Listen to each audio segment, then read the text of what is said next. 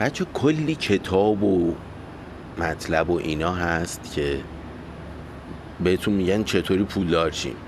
فرمول پولدار شدن. بعد همشون هم می‌بینیم می‌خونیم می‌بینیم. بیرا نگفته به نظر درست میاد. یه سریاشون هم پرت و پلا میگن می‌خوان اگه مسیر دیگه اصلا یه کار دیگه کنن. مدل این خوشبختی فروشه که میان جو میدن انرژی تو می‌تونی اون لحظه آدم می‌تونه کوه بکنه انقدر جو گیره.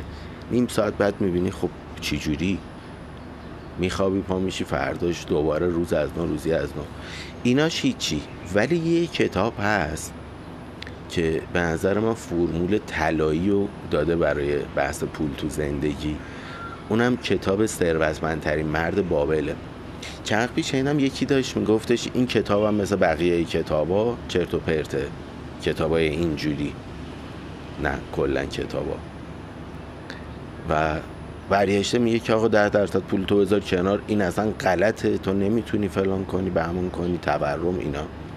و از رو نقدی که می‌کرد مطمئن شدم که این فقط بخش اول کتاب خونده. یعنی اصلا کتاب تموم نکرده. چون این یه جوری یه ذهن پرتو با قصه هایی که درست می‌کنه روایت می‌کنه. دو نفر اینجوری بودن اونجوری بودن. میرم پیش یکی که پول داره بعد پادشاه گفته بیا همه رو پولدار کن. یا حاکم نمی‌دونم چی. بعد این داره آموزش پولدار شدن میده توی اون قصه. مال بابل قدیم هم هست و یه جورایی میگه که اقتصاد بابل خوب بوده چون آدماش بلد, بلد شده بودن که پولدار شن. اما اول داستان یه ذهن پرتو این با این قصه ها داره میاره وسط و میاره تو خط جریان در واقع. که آقا این شکلی بازی اینجوری پیش میره اینجوری انجام میشه. تو هر درآمدی که داشته باشی میگه همه درام هر درآمدی که داری اصلا مهم نیست زیاد یا کم. ماهی یه میلیون در میاری یا ماهی صد میلیون. ده درصدش رو می‌ذاری کنار. هر چی که اومد پول اومد تو حسابت ده درصدش رو منتقل می‌کنی اون بر باقیشو پول توه که حالا می‌تونی خرج کنی می‌تونی یه ذرهش نگه داری واسه ماه بعد. می‌تونی حتی جمع کنی باش وسایلی که می‌خوای و بخری. با 90 درصده. اون 10 درصده اصلا قرار نیست بهش دست بخوره. بعد میره این 10 درصده میریم جلوتر اینو تبدیل می‌کنیم به چیزای با ارزشتر. وقتی به حدی رسید بعد دوباره جمعش می‌کنیم چیزای با ارزشمون و دو تا سرمایه گذاری هم می‌کنیم تو زندگیمون. و همینا باعث میشه اون یه پول هنگفت داشته باشی یه پشوانه قوی داشته باشی. برای سرمایه گذاری های آینده. بعد سرمایه گذاری یه بخشیش سوده یه بخشیش هم دوباره داره اضافه میشه همش سوده منظورم از سود. اینه که اونم باز یه بخشیش برمیگرده به چی؟ سرمایه هات که سربازات میشن در واقع. بچه های سربازات میشن. یه بخشیش هم حتی اگه شغلی نداری می‌تونی بگیری باش امرار معاش کنی زندگی کنی. و همچنان پوله داره رشد می‌کنه همچنان تو هم داری راحت زندگی تو می‌کنی و پولدار و پولدارتر هم میشی. اما اینو تو بابل قدیم داشت می‌گفت تو دنیای الان کف تهران میشه همچین کاری کرد. مثلا من یه کار کردم 5 میلیون گرفتم 500 هزار تومنشو بذارم کنار. 500 هزار تومن رو می‌خوام اینجوری جمع کنم با این تورم سالی 40 درصد میانگین داریم مثلا این پول من سر سال 40 درصد از قدرتش کم شده و ارزش پوله داره میاد پایین بدتر و نباید اصلا پول سیف کرد. داستان اینه که نه تنها تومن ریال حتی دلار یورو همه اینا پوند انگلیس همه اینا تورم دارن. اما خیلی کمه و چون انقدر کمه به چشم نمیاد. ولی مال ما چون یه ذره زیاد زرتی می‌بینیم. امروز من با پولم می‌تونم مثلا ده بعد غذا بخورم ماه دیگه با این پولم می‌تونم چهار بعد غذا بخورم نه هفت بعد غذا بخورم. و اینو ما هی داریم ملموس می‌بینیم که پولمون داره هی هر روز بی ارزش میشه. چون به خاطر تورم بالاست ولی تورم هیچ جا صفر نیست. هر میشه آیه دوره های یه کشورهای تورمشون صفر هم شده مثل اینکه ولی روال کار اینه که هیچ وقت هیچ جا تورم صفر نیست. فقط تورم کمتر و بیشتره. حالا. اگه من پولمو به دلار مثلا جمع کنم بگیم تورمش کمتره می‌تونم مثلا 6 ماه پولم رو جمع کنم و بعد 6 ماه مثلا 5 تا سکه طلا بخرم. اما اگه ریال باشه من اگه همونقدر ارزش پوله باشه بعد 6 ماه نمی‌تونم 5 تا سکه طلا رو بخرم. احتمالا 4 تا بتونم بگیرم. چون ریال تورم داره و من ریال ذخیره کردم پولمو. اینجا باید چیکار کنیم؟ پولمون رو هر چی هست تبدیل کنیم به یه چیزی که تورم بهش نمی‌خوره. مثلا سکه های طلا وزنهای مختلف دارن. تمام نیم رو یه سری چمش داریم که اینا هم باز چون طلاست ارزشش با طلا میره بالا. فقط تره. من هر چی پول دارم حالا هر ماه یا دو ماه یه بار ریال دارم جمع می‌کنم. هر ماه یا دو ماه یه بار میام می‌کنم استیک طلا می‌کنم شمش می‌کنم فلان. و اینا جمع میشه. حالا سکه رو کجا نیگر داریم؟ بانک ها صندوق دارن صندوق امانات می‌تونیم بذارین اونجا. تو خونم ترجیحا نباید نگه داشت دیگه. چون دلیل خف شدن دلیل دزد اومدن دلیل هزار تا اتفاق دارین خودتون این دلیلا رو میارین می‌ذارین تو خونتون. این اشتباه دیگه. دلایل خف شدن و دزدی و فلان و این حرفا رو آدم می‌ذاره تو بانک. صندوق امانات نه. کسی آمارشو می‌گیره که چی این تو داری؟ نه هیچی. جای خصوصی باز خودته. بعد تو صندوق امانات رو می‌تونی یه چوب بستنی که باش خاطره داری بذاری. کسی کاری باش نداره. قانونا نباید داشته باشه. اگرم کسی داره اشتباه می‌تونه نداشته باشه. میشه جلوش گرفت. بعد آدم ذخیره می‌کنه. هر از گاهی حالا میره بانک سکه هم می‌گیره. یا مثلا سبز میدون بازار طلا و اینا تو تهران. روبروش یه بانکه که دقیقا صندوق داره. همونجا آدم یه پولی اومده دستش. میاد سکه می‌کنه می‌بره اون ور خیابون می‌ذاره تو چیز صندوق بانکش. نمی‌خوای هر ماه بری می‌تونی چند ماه یه بار بری دو سه ماه یه بار بری ولی چون تورم داریم باید زود به زود پولتو تبدیل کنی. نمی‌خوای از خونه بیرون بری. یه سایت هایی هستش که رسمیه یعنی زیر نظر بانک مرکزیه که تو پولتو میدی اونجا طلا می‌خری. یعنی سکه طلا می‌خری واقعا. و سکه ها فیزیکال دست تو نیست ولی تو انقدر سکه طلا اونجا خریدی داری. بخوای می‌تونی بری بگیریش. بخوای می‌تونی بفروشیش؟ نمی‌دونم میشه گرفت فیزیکی یا نه تعدادش زیاد باشه. ولی بخوای می‌تونی بفروشی. یعنی در نهایت من اون سکه رو با فیزیکش کاری ندارم که یه دارایی واسه من که امروز خریدم می‌خوام ارزش پولم حفظ شه تورم به داراییم نخوره. چهار روز دیگه هم هرچی قیمتش بود بفروشم. مثلا باش خونه بخرم. برای این داستان این استفاده ما از سکه است و دقیقا اون سایت وقتی یهو یه روز غیب نمیشه بره زیر نظر بانک مرکزیه و قابل اعتماد ترین حالتشه دیگه خب همون کارو داره می‌کنه دیگه. پولتو میدی نه لازمه بری بیرون نه دوز می‌زنه بهت نه هیچی. خیلی راحت سکت و هر از پول میاد دستت می‌خری اونجا ذخیره می‌کنی. از این باحالتر نداریم خداییش یعنی این ده درصدایی که این پدر میگم پدر پولدار ثروتمندترین مرد بابل داره میگه می‌تونه اینجوری بشه. بشه اونجا. طلا هم داری. سکه گرون شد طلا گرون شد. اونم گرون شده. در واقعیت ریال ارزون شده که سکه قیمتش بالا میشه میره. تورم فلان شد. یهو مثلا می‌بینیم یه روزایی دلاری یه جهش سنگین داره سکه یه جهش سنگین داره. در واقع اون روزا ریاله که یه افت سنگین داره وقتی همه چی با هم داره یهو میپره بالا. که تو اون مواقع سرمایه ما افت سنگین رو نداره. سرمایه ما ثابته. همون سکه از اون گوشه داره کارشو می‌کنه. بعد اینا رو جمع می‌کنه آدم می‌کنه خونه مثلا. خونه تو یه جا مثل ایران تو همه کشورها نه ولی تو یه جا مثل ایران خونه صد درصد سرمایه است. ولی تو یه سری کشورها خونه فقط هزینه است. یعنی چیز ارزشداری نیستش. امروز خونه تو می‌خری هزار دلار ده سال دیگه هم خونه هزار دلاره. مثلا تازه خونه آشولاش شده. یا هی باید خرجش کنی تعمیرش کنی که قیمت تموم شدهش برات میره بالاتر. یا اینکه بعد ده سال خونه له شده و اصلا هزار دلار هم نمی‌خرن ازت. یعنی اون ساختمونه قیمت داره. اما تو ایران ملک بیشترین ارزش رو داره. خود خونه زیاد مهم نیست. خونه قدیمی میشه میشه کلنگی. ولی ملکه همچنان داره رشد می‌کنه. بعد حالا فکر کن توی این ملک تو می‌تونی خونه بسازی خونه رو اجاره بدی. و نسبت به وضعیت جامعه که هر چی هست اجاره رفته بالا خرج تو هم میره بالا یه اجاره بالاتری می‌گیری. اجاره بالا نرفت خرج تو هم بالا نرفت. نسبت به تورم همون اجاره رو می‌گیری. ولی تنها راهی که میشه بهش رسید همین خورد خورد جمع کردنه. این که اومده میگه ده درصدش رو بذار کنار کمک می‌کنه که یه بار خوردمون نشه این ماه گیرم ولش کن بذار کلش چیز کنم ماه دیگه دو برابر می‌ذارم کمک می‌کنه دیسیپلینی پیدا کنیم که هر ماه ده, ده درصدش رو جمع کنیم بذاریم کنار. بعد حالا چیزی که میگه چیه؟ میگه جمع می‌کنین جمع می‌کنین حالا من دارم میام تو دنیای واقعی تو ایران. هی بالا پایینش می‌کنم.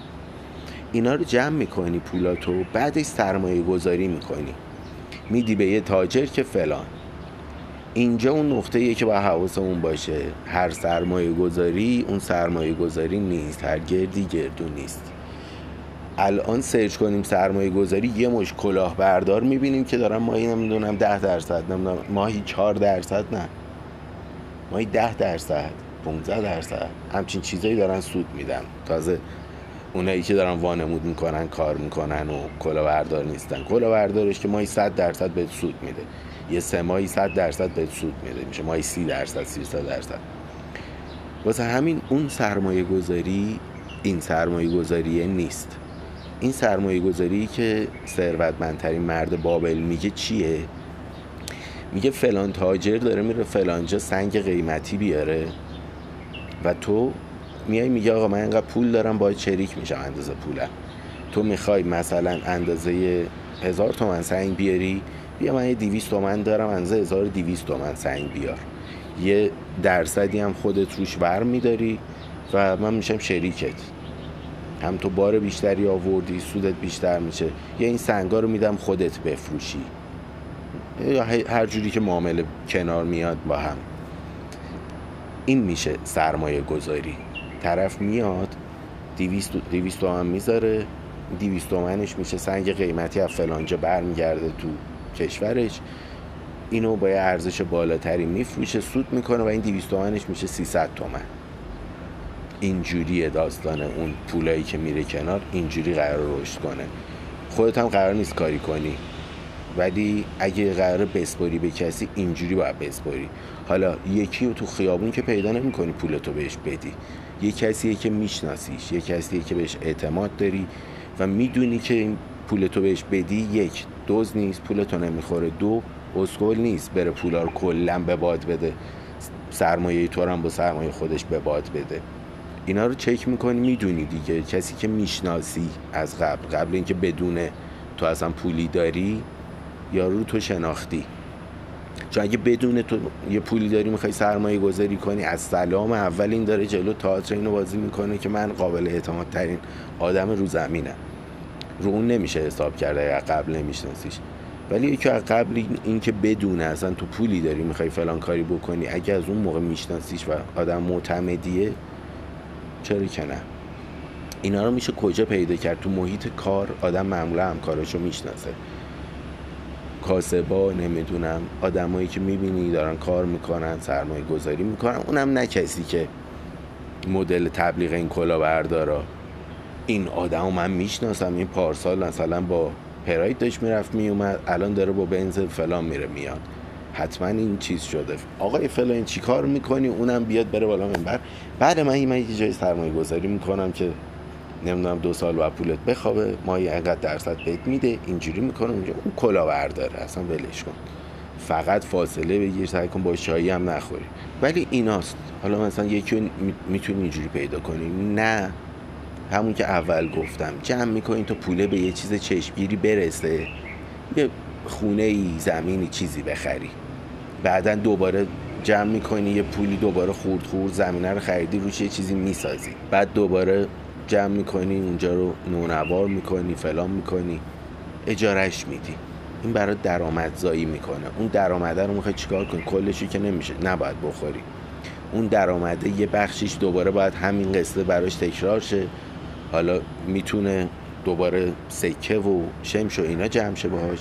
می‌تونم اضافه شه همونجا. که تا یه جای دیگه. حالا باید ببینیم یه سری چیزا هزینه است یه سری چیزا سرمایه است. مثلا برای اونجا تو یه حوز بذاری که فواره داره شاید بتونی اونجا رو امروز یه ذره گرونتر اجاره بدی. ولی اگه به واسطه اون حوز فواره داره وسط ویلاه نتونی اونجا رو گرونتر اجاره بدی. فقط قشنگتره و شانسی هم برات نمیاره که مشتری شاید این ویلا رو انتخاب کنه. عملا هزینه است. فردا تو بابت اون فواره اون وسط اون حوزه نمی‌تونی پول بیشتری بگیری. اون حوزه ارزشش اضافه نمیشه. پس اون هزینه است. البته این مثال بودا دکور خونه یه بحثیه که اتفاقا می‌تونه ارزش بده به اونجا. مثلا می‌خوای اینجا رو ب... زمینش رو خریدی هزار تومن. ملکشم روشم بناشم ساختی. هزار تومن دو هزار تومن آب خورده. یه 500 هم خرج اینجور چیزاش می‌کنی دو 500 انقدر قشنگ درستش کردی انقدر امکانات باحالی داره که می‌تونی اینو اصلا 5000 تومن بفروشی. عددارم اینجوری هزار تومن هزار تومن میگم که اصلا حواسمون پرد نشه. الان زمین چنده الان خونه چنده. مثال دیگه عدد داریم میگیم.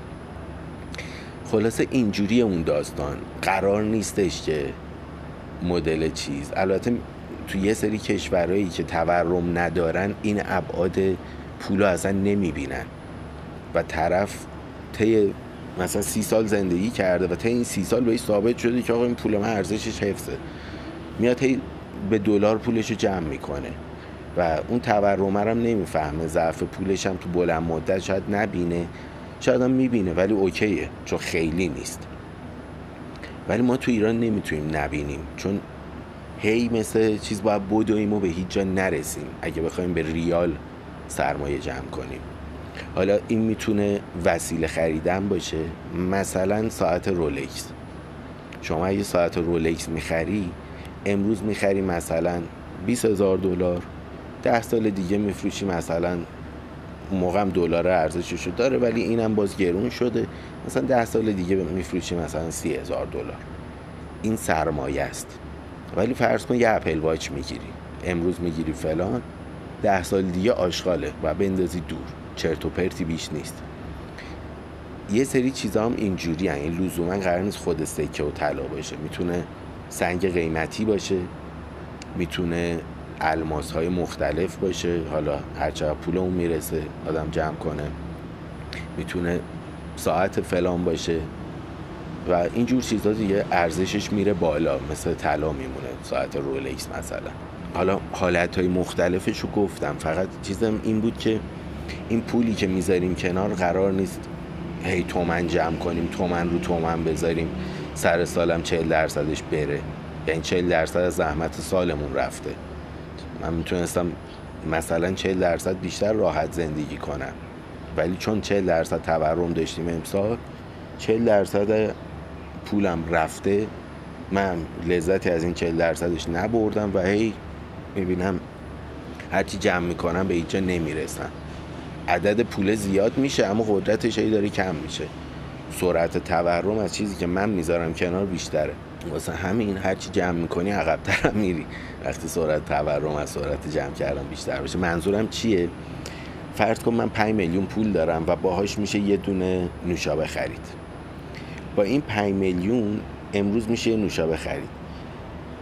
دو ماه دیگه من مثلا این پولمو کردم دو تا 500 هم گذاشتم شده. 6 میلیون بعد دو ماه. ولی دو ماه دیگه اون نوشابه قیمتش شده 7 میلیون. خب این یعنی تورم. همه چی داره ارزش پول اون میاد پایین و به ظاهر می‌بینیم قیمت نوشابه در دیوار طلا سکه فلان اینا همه چی داره میره بالا. من چیزی که ذخیره می‌کنم ضعیفتر از اونه. یعنی امروز می‌تونستم با این نوشابه بخرم دو ماه دیگه با اینکه رو پولم گذاشتم 5 میلیون هم کردم 6 میلیون نمی‌تونم بخرم. اینجا سرعت من از تورم پایین تره تو این شرایط حتما باید این 5 میلیون رو من برم شمشش کنم فلان کنم. وگرنه بعد با اون شمشه ده سال دیگه من می‌تونم این نوشابه رو بخرم. ولی با ریال نگه داشتن ممکنه دو ماه دیگه نتونم اینو بخرم. وقتی اوضاع اینجوریه یه وقت هست اندازه همه و باز اونم بده. یعنی امروز نوشابه 5 میلیون من 5 میلیون دارم. دو ماه دیگه دو تا 500 گذاشتم روش شده 6 میلیون و نوشابه هم شده 6 میلیون. چه کاریه دیگه؟ همه اول میخریدی دیگه. چه پول جمع کردنیه؟ پس جمع نمیشه. اینجام دوباره باید چیز کرد. پول رو تبدیل کرد به یه چیزی که ارزشش ثابته. یه حالت سوم داره که تورم پایین تره مثلا بعد دو ماه من پولم شده 6 میلیون ولی نوشابه بعد دو ماه شده 5 و 500 یا اصلا همون 5 و 100 می‌تونم شاید یه نوشابه بهتر بخرم.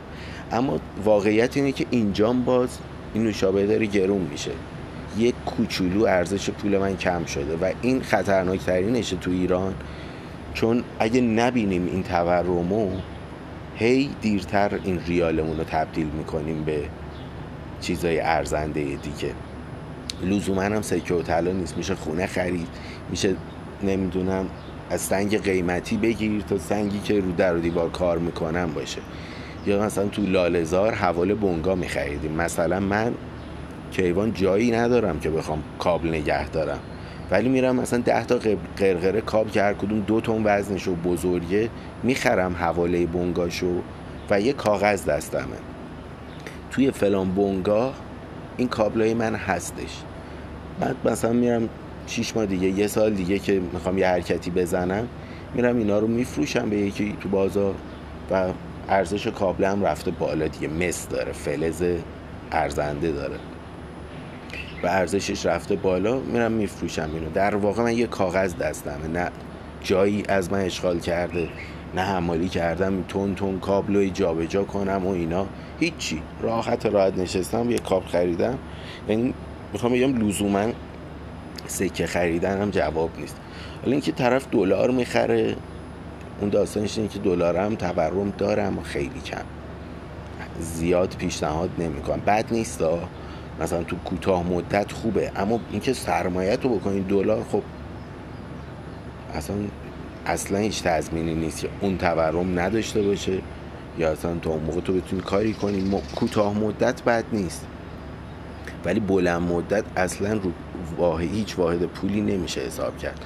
فقط نه ریال نه دلار نه یورو کلا رو هیچ واحد پولی نمیشه حساب کرد. فقط رو طلا میشه حساب کرد رو کالاهایی که ارزششون حفظ میشه میشه حساب کرد. کالاهایی که می‌تونی بخری وقتی گرون میشه با همون قیمت روز بفروشی.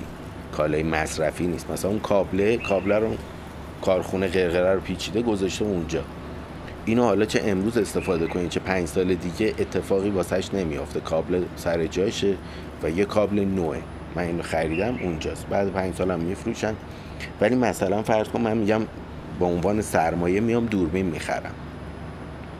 دوربینم پنج سال دیگه هم باید بندازم دور. دوزارم من ور نمیدارن مگر اینکه با دوربین بخوام کار کنم که این یه نوع دیگه ای از سرمایه است. یعنی این دوربین هم بخوام پول بسازم. اون بحثش فرق داره. یعنی یه چیز مصرفی تر رو بگم. فرض کن با گوشیت کار نمی کنی و میگی من یه کالا خریدم دیگه یه آیفون خریدم. آیفون رو تو نو خریدی.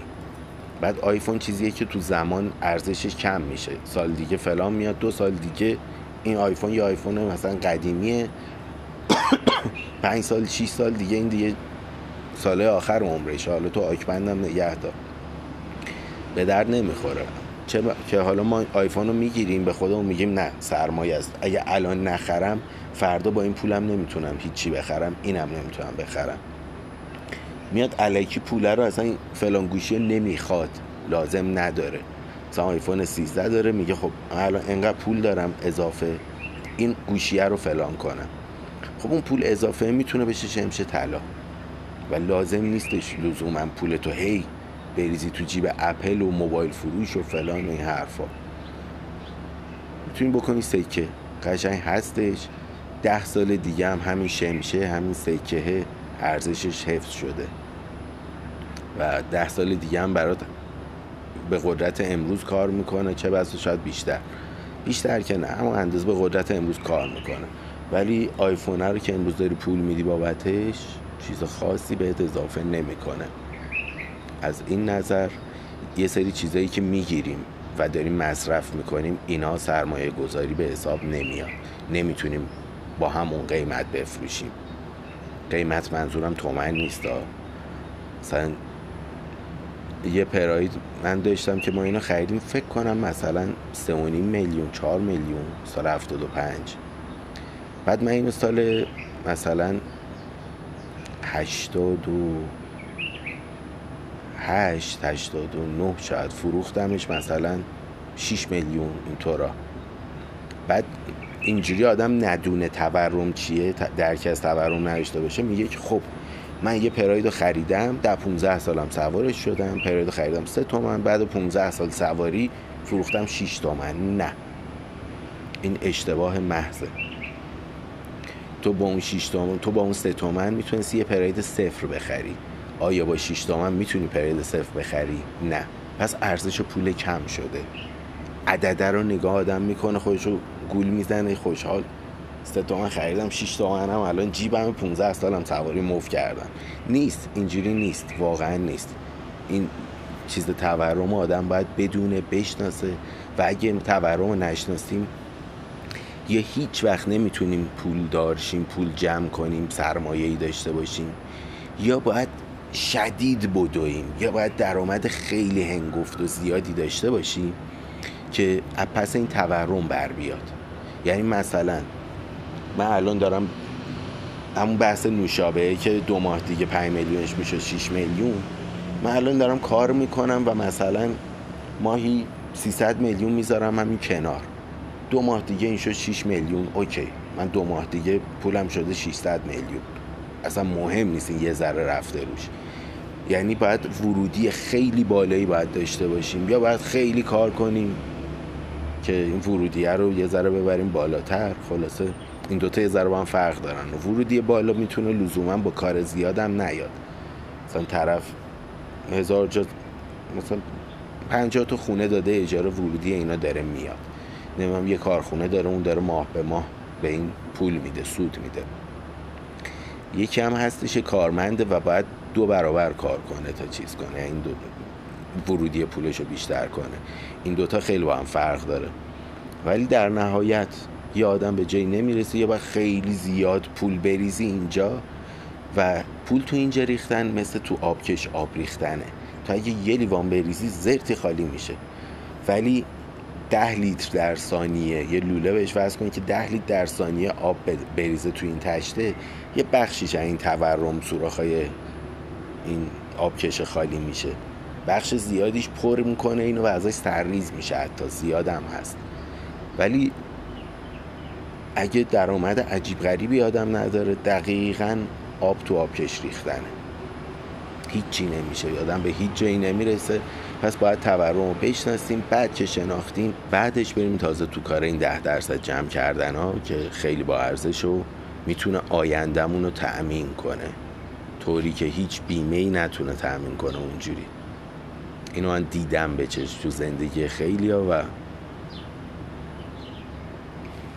واقعا هست. واقعا کار می‌کنه واقعا جواب میده و عالی تعمین می‌کنه زندگی آدمو.